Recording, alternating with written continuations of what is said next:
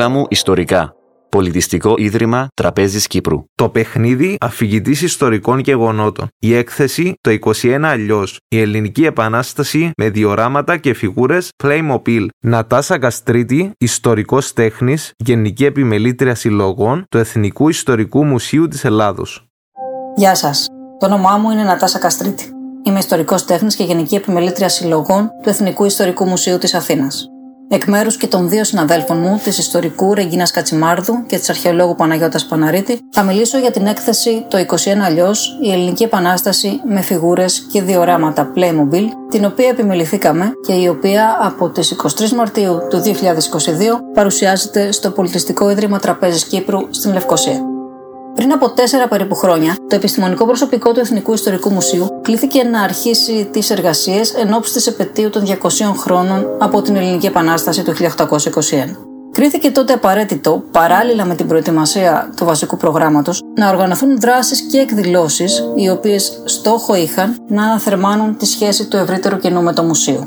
Ειδικά σε ό,τι αφορά στα παιδιά, μέσα από εργαστήρια, παραστάσεις του θεάτρου σκιών και πρωτότυπες εκθέσεις, θελήσαμε να δώσουμε αφορμές στους μικρούς επισκέπτες να κοιτάξουν με διαφορετική ματιά το 21, να το προσεγγίσουν δημιουργικά μέσα από την ψυχαγωγία και να εμπνευστούν από αυτό. Παράλληλα, να γνωρίσουν και να αγαπήσουν μια διαφορετική πλευρά του Εθνικού Ιστορικού Μουσείου που μπορούσε να μιλάει στη γλώσσα τους. Έτσι λοιπόν, στο πλαίσιο της αναζήτησης πρωτότυπων μεθόδων προσέγγισης του νεαρού κοινού, εντυπωσιαστήκαμε από τις δυνατότητες τρισδιάστατων απεικονίσεων, τα λεγόμενα διοράματα, που προσφέρει η σειρά παιχνιδιών Playmobil. Εκτιμήσαμε την αμεσότητα με την οποία μπορούσαμε να μεταδώσουμε μέσω αυτών ιστορικές πληροφορίες στις μικρές ηλικίες. Έτσι γεννήθηκε η ιδέα μιας έκθεσης με διοράματα Playmobil, θεματικά προσανατολισμένα στην Ελληνική Επανάσταση του 1821. Ακολούθως, η ιδέα αυτή τέθηκε προς έγκριση στη διεύθυνση του Εθνικού Ιστορικού Μουσείου, η οποία την ενέκρινε και την ενέταξε στο ευρύτερο πρόγραμμα εορτασμών της επετείου των 200 χρόνων από την Επανάσταση. Πολύτιμος βοηθός στην προσπάθειά μας στάθηκε από την αρχή η Playmobil Ελλάς. Ωστόσο, την κατασκευή των διοραμάτων και των φιγούρων ανέλαβαν ιδιώτες συλλέκτες. Πιο συγκεκριμένα, τα διοράματα κατασκεύασαν η κυρία Άγγελος Γιακουμάτος με 15 διοράματα, η κυρία Βασιλική Φατή με 8, ο Ντένις Βαγγόπουλος με 2 διοράματα και ο Γιώργος Αγγελίδης με 1. Η επιλογή των θεμάτων έγινε από τους επιμελητές σε συνεργασία με τους κατασκευαστές. Επιλέξαμε να αποτυπώσουμε κομβικά γεγονότα του αγώνα δίπλα σε σκηνές καθημερινής ζωής, προκειμένου να δώσουμε μια πιο ολοκληρωμένη εικόνα της επαναστατημένης Ελλάδας. Οι συνθέσεις αναζητήθηκαν σε πρωτότυπα έργα τέχνης του 19ου αιώνα, κυρίως ζωγραφικά και χαρακτικά, με κριτήριο τη σπουδαιότητα των ιστορικών γεγονότων και τη δυνατότητα απόδοσης των σκηνών στα διοράματα. Το σχεδιασμό και την κατασκευή των μεμονωμένων φιγούρων των ιστορικών προσώπων ανέλαβε ο κύριος Στέλιος Μυλωνάς. Συνολικά παρουσιάζονται στην έκθεση 87 ιστορικά πρόσωπα, Έλληνες, Φιλέλληνες και Οθωμανοί.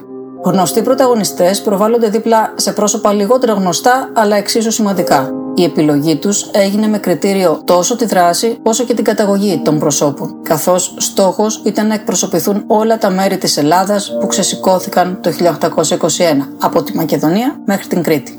Οι αποδόσεις τους βασίστηκαν σε προσωπογραφίες από τη Συλλογή Ζωγραφικών Έργων και Χαρακτικών του Εθνικού Ιστορικού Μουσείου. Μοναδική ανταμοιβή των συλλεκτών ήταν ο σεβασμός της δουλειάς τους και η θερμή υποδοχή που επιφύλαξε το κοινό στην έκθεση. Περιττό να επισημάνουμε βέβαια ότι το 21 αλλιώς δεν θα υπήρχε χωρίς αυτούς. Σε ό,τι αφορά στο σχεδιασμό και στην υλοποίησή της, η έκθεση αυτή υπήρξε μια ξεχωριστή πρόκληση, καθώς όφιλε να ισορροπεί ανάμεσα στη διασκεδαστική προσέγγιση της ιστορίας και στην σοβαρή επιστημονική τεκμηρίωση. Και βέβαια να κρατά αμύωτο το ενδιαφέρον των παιδιών που, κατά κανόνα, αποτελούν ένα πολύ δύσκολο κοινό. Γενικά, ακολουθήσαμε μια γραμμική αφήγηση των γεγονότων, στην οποία παρεμβάλλονται οι θεματικές ενότητες της καθημερινής ζωής και των πρωταγωνιστών του αγώνα. Η τεκμηρίωση αφορά κάθε έκθεμα ξεχωριστά, αλλά και γενικές πληροφορίες για τη ζωή των Ελλήνων και τη διεξαγωγή του πολέμου. Παρατίθενται συνοπτικά κείμενα, ωστόσο παρέχονται επιπλέον πληροφορίες μέσω της άρρωσης κωδικών Quick Response QR Code για όποιον το επιθυμεί. Στη συνέχεια θα επιχειρήσω μια συνοπτική περιγραφή των 8 ενότητων της έκθεσης. Ξεκινάμε με μια αναφορά στους Ευρωπαίους περιηγητές που επισκέπτονται τον ελλαδικό χώρο στη διάρκεια της Οθωμανικής κυριαρχίας. Η αναπαράσταση του Παρθενώνα στη μορφή που είχε τον 5ο αιώνα π.Χ.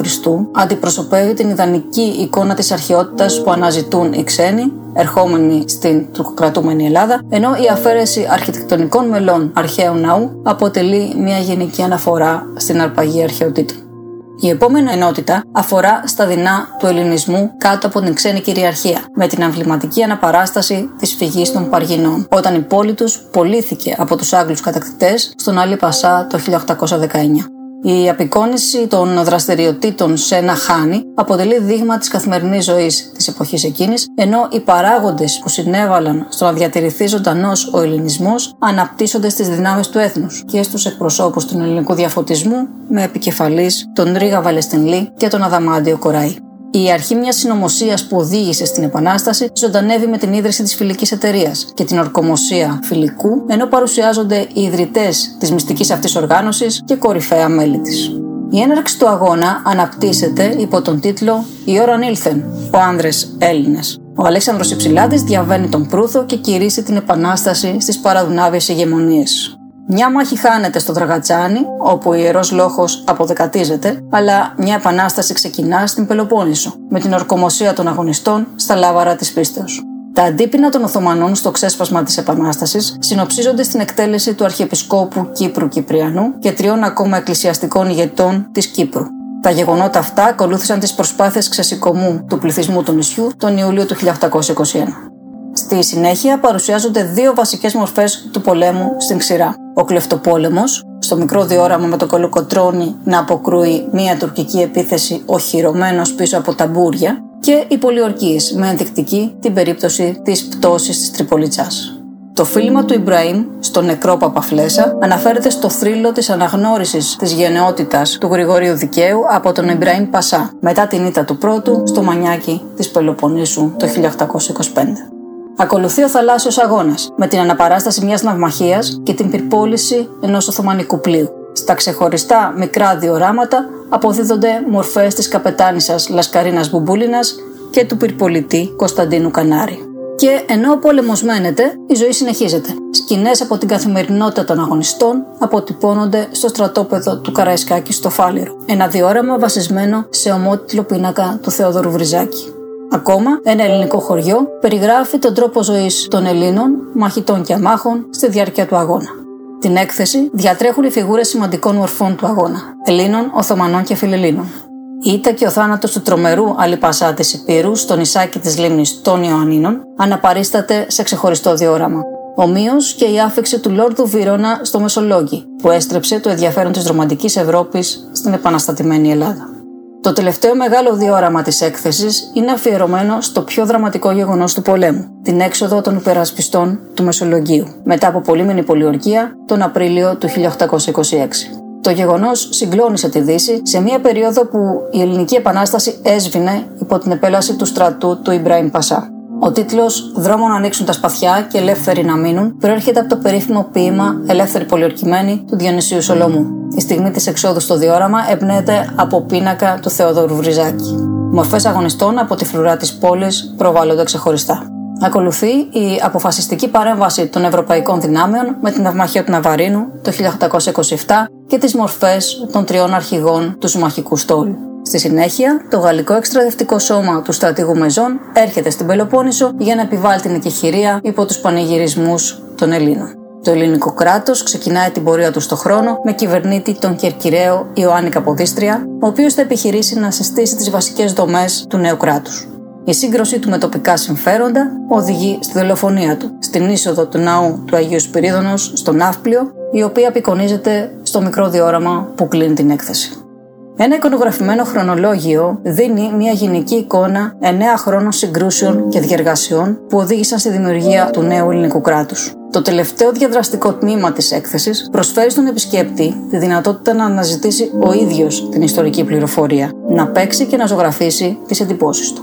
Ένα πολύχρωμο εικονογραφημένο εκπαιδευτικό βιβλιαράκι που απευθύνεται σε επισκέπτες άνω των 7 ετών περιλαμβάνει διάφορα παιχνίδια λέξεων και δραστηριότητες εμπνευσμένα όλα από την Ελληνική Επανάσταση και με συχνές και συνεχείς αναφορές στην έκθεση.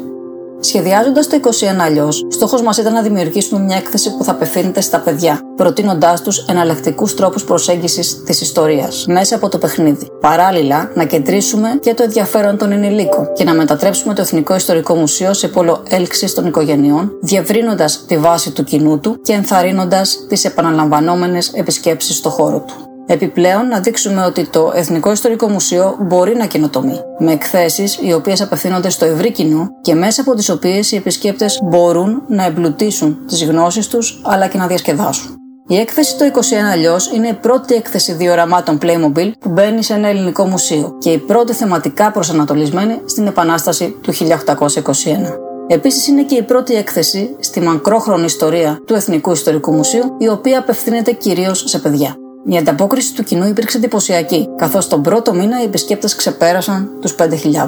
Επιβεβαιώθηκε έτσι η ανάγκη πρωτότυπων μεθόδων προσέγγισης και προβολής της ιστορίας, προσαρμοσμένων στις απαιτήσεις του ευρύτερου κοινού.